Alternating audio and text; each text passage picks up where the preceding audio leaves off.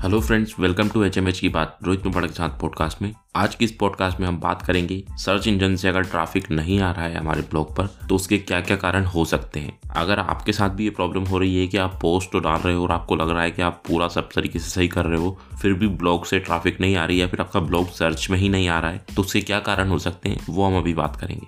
Blog पर search engine से traffic नहीं आने के बहुत से कारण हो सकते हैं। कुछ आप अनजाने में कर रहे हो या फिर कुछ आप जानबूझकर कर रहे हो, कहने का मतलब ये कि आपको लग रहा है कि आप सही तरीके से कर रहे हो, लेकिन फिर भी आप वहाँ पर गलत हो। तो ऐसे कुछ बातें हैं जो हमें पता होनी चाहिए, जो हम अगर सही तरीके से करेंगे, जब भी हमारे पास गूगल से ट्राफिक आएगा। तो अभी मैं आपको वही सब बताने वाला हूँ। सबसे पहला तो यह है कि आप अपने ब्लॉग को चेक करें कि गूगल में इंडेक्स भी है कि नहीं। अब इसके बहुत से कारण हो सकते हैं, नहीं, इंडेक्स है उसके, या फिर आपने ब्लॉग कर रखा है उसको, या फिर ब्लॉग ही पेनलाइज हो गया है, आपने कुछ ऐसा किया है जिसके गूगल ने आपको ब्लॉग को पूरी तरीके से हटा दिया है। तो आप सबसे पहले तो ये चेक करें कि आपका ब्लॉग गूगल में इंडेक्स है कि नहीं। इसके लिए आप सिंपल गूगल में सर्च करें साइट कॉलन आपकी वेबसाइट का यूआरएल डालकर सर्च करें। अगर उसके बाद भी आपकी वेबसाइट सर्च में नहीं आ रही है तो मतलब आपका जो ब्लॉग है वो गूगल में बैन है। और अगर सर्च में आ रही है तो मतलब गूगल में बैन नहीं है। इसके अलावा आप अपने वर्ड की सेटिंग में भी जाके चेक करें कि आपने वहाँ पर तो उसको इंडेक्स को डिसअलाउ नहीं कर रखा है। इसके लिए सिंपल आप सेटिंग में जाने के बाद सर्च इंजन विजिबिलिटी जो है, उसको चेक करें कि आपने उसको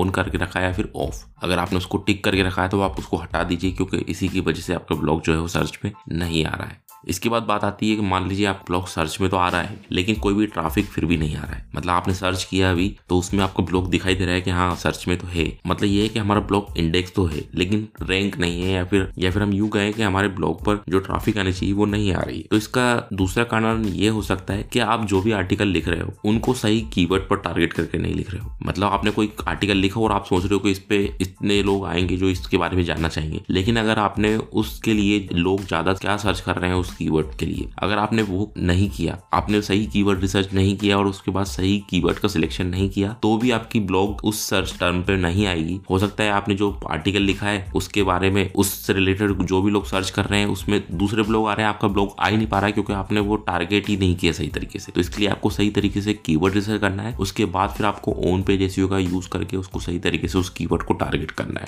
थर्ड है ब्लॉग पोस्ट की हेडिंग अगर आपने ब्लॉग पोस्ट की हेडिंग सही तरीके से ऑप्टिमाइज नहीं की है कि यूज़र उस पर क्लिक करे, उस पर जानना चाहे कि इसमें हाँ मुझे पूरी जानकारी मिल जाएगी इस टाइप से तो भी आपके जो सीटीआर है, जो ब्लॉग पर, वो कम हो जाएगा। मतलब सर्च इंजन में भले आपका ब्लॉग दिख रहा होगा, लेकिन लोग अगर उस पर क्लिक नहीं करेंगे तो ऑटोमेटिक उसकी रैंक भी डाउन हो जाएगी और हमें ट्रैफ़िक आना बंद हो जाएगा और हमें मिल भी रहा होगा। इसके लिए आपको सही तरीके से कीवर्ड रिसर्च करके उसका जो कीवर्ड है मेन वो आपको अपने टाइटल में सही तरीके से यूज़ करना है और अपने जो टाइटल है, उसको थोड़ा केची बनाना है। बढ़िया टाइटल कैसे लिखते हैं, इसके बारे में मैंने एक पोस्ट लिखी हुई है, जिसमें मैंने पाँच छह तरीके बताए हैं कि हमें टाइटल में क्या क्या किस तरीके से एड करना चाहिए। आप वो जाके रीड कर सकते हैं। लिंक आपको पोस्ट कार्ड के डिस्क्रिप्शन में मिल जाएगी। सेवंथ है, सही ऑडियंस को ही टारगेट नहीं करना। अब जैसे मान लीजिए आप कीवर्ड सर्च तो कर रहे हो, सब कुछ कर रहे हो, लेकिन आपका जो ब्लॉग जिस टॉपिक पे है, अगर आप अपने टॉपिक से ही भटक जाओ और कुछ और ही डालने लगो तो भी आपको ट्रैफ़िक मिलना थोड़ा सा मुश्किल हो जाएगा। जो भी आपका टॉपिक है, अगर आप उसको टारगेट करके उससे रिलेटेड पूरी इन्फॉर्मेशन आप डालेंगे तो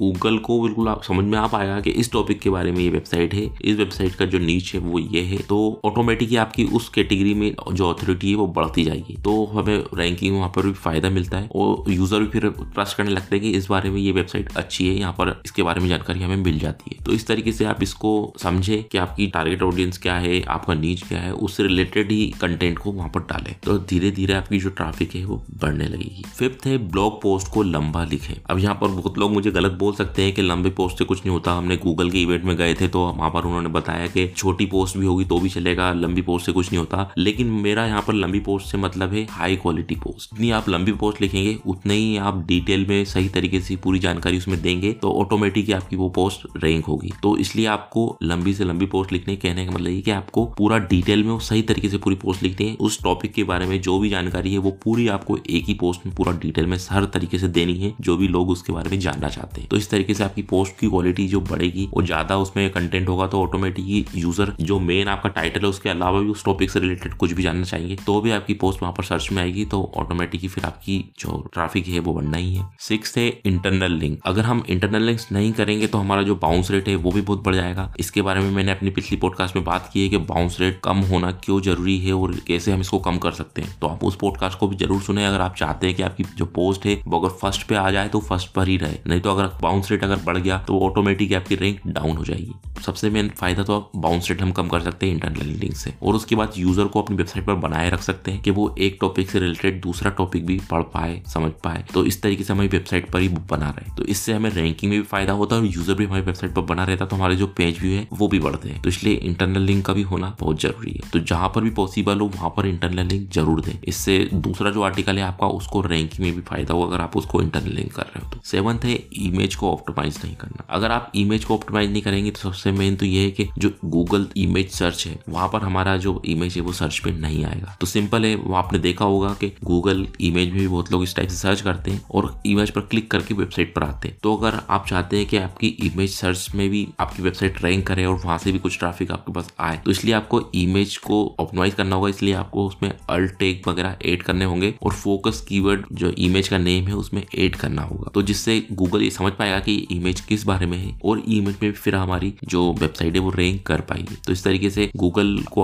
समझने में आसानी होगी तो वहाँ से भी हमें ट्रैफ़िक मिलेगा। एट थे रेगुलर पोस्ट ना करना। अगर आपका ब्लॉग है और आप बहुत टाइम बाद पोस्ट पब्लिश करते हो तो ना तो यूज़र को आप एंगेज कर पाओगे ना ही गूगल को आपकी वेबसाइट पसंद आएगी। अगर आप रेगुलर पोस्ट डालते हो तो गूगल को लगेगा कि ये पोस्ट रेगुलर कंटेंट डालती है तो ऑटोमेटिक वो जल्दी इंडेक्स भी होगा और एस में भी हमें उसका भी फ़ायदा मिलता है कि अथॉरिटी जब धीरे धीरे बढ़ने लगती है तो जो रैंकिंग है, वो भी फास्ट इंप्रूव होती है। तो इसलिए आप रेगुलर करें, ऐसा नहीं है कि आप डेली करें, अगर आपका जो भी लेकिन एक आप प्लान बनाए कि आप हफ़्ते में एक बार करेंगे, हफ़्ते में दो बार पोस्ट पब्लिश करेंगे या फिर डेली करेंगे, जब भी मतलब एक वो फिक्स टाइम आपका रहेगा तो आपको उसको ज़रूर फ़ायदा मिलेगा। नाइन्थ है आपकी जो वेबसाइट की रोबोट डॉट टी फ़ाइल है, उसको भी चेक करें कहीं, उसको आपने गलत सेट तो नहीं कर रखा है। मतलब इस टाइप से तो कुछ नहीं कर रखा है जिससे गूगल कुछ पेज को या फिर आपकी वेबसाइट को इंडेक्स ही नहीं कर पा रहा है। क्योंकि हम रोबोट डॉट टी फ़ाइल से ही सर्च इंजन को बताते हैं कि उन्हें कौन से पेज इंडेक्स करना है और कौन से पेज नहीं करना है। तो वैसे तो बहुत से पेज ऐसे वेबसाइट में होते हैं जैसे लॉग से रिलेटेड या फिर इस टाइप से, जो हम अलाउ नहीं करते वेबसाइट को, क्योंकि वो सर्च में दिखाने का कोई मतलब नहीं है। लेकिन आप ये ज़रूर चेक करें कि कोई आपकी पोस्ट या फिर जो इंपॉर्टेंट पेज है जो आप सर्च में दिखाना चाहते हो, कहीं वो तो ब्लॉक नहीं है। अगर ऐसा है तो आप उसको जल्दी से ठीक करें। टेंथ है क्वालिटी लिंक्स बैक लिंक्स कितने ज़रूरी है, ये तो आपको पता ही होगा। अगर रैंक करानी है वेबसाइट को तो बैक लिंक बनाना तो पड़ता ही है। अब इसमें no follow do follow high quality low quality बहुत तरह की बैकलिंग होगी। सबसे मेन लेकिन यहाँ पर यह है कि आपको फोकस करना है high quality do follow links पे। अगर आप लो क्वालिटी बैकलिंक बनाएँगे तो भी हो सकता है कि आपकी वेबसाइट स्पेम में आ जाए। तो इसलिए आपको इसका ध्यान रखना है हाई क्वालिटी बैकलिंक्स कैसे बनाते हैं, उसके बारे में मैंने पूरा बताया है। और बैकलिंक्स क्या है, अगर आपको ये नहीं पता है तो उसके बारे में मैंने एक पॉडकास्ट में पूरा डिटेल में शेयर किया है सब कुछ। तो वो जाके आप सुन सकते हैं तो आपको समझ में आएगा बैकलिंक क्या है, किस तरीके से काम करती है, उसके क्या फ़ायदे हैं। इलेवन है ब्लॉग का साइट मैप साइट मैप क्या है, ये तो आपको पता ही होगा, जिसमें सारी पोस्ट और जितने भी पेज है, उनकी लिस्ट होती है पूरी।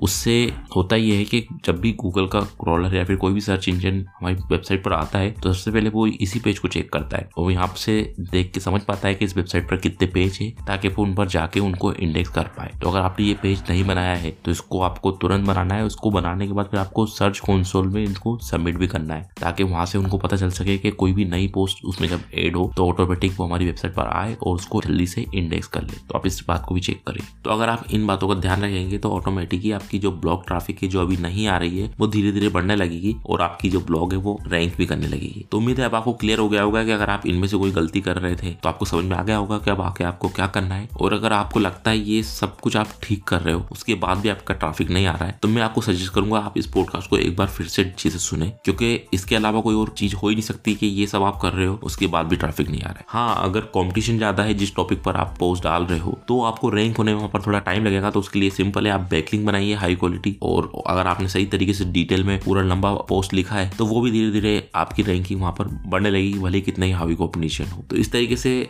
आप गूगल से या फिर कोई सी भी सर्च इंजन ट्रैफ़िक ला सकते हैं। तो उम्मीद है अब आपको सब क्लियर हो गया होगा। अगर आपका अभी भी कोई डाउट है तो इस पॉडकास्ट के डिस्क्रिप्शन में आपको एक आर्टिकल की लिंक मिलेगी, जिसमें मैंने ये सब पॉइंट बताए हैं, जो मैंने अभी आपको पॉडकास्ट में शेयर किए हैं। तो आप उस पोस्ट पे जाके ये सब रीड भी कर सकते हैं, और अगर आपको वहाँ पर फिर भी समझ में ना आए तो आप कमेंट करके मुझसे पूछ सकते हैं। और ये जानकारी आपको कैसी लगी कमेंट करके वो बताना मुझे ना भूलें। चलिए मिलते हैं अगली पॉडकास्ट में जब तक के लिए गुड बाय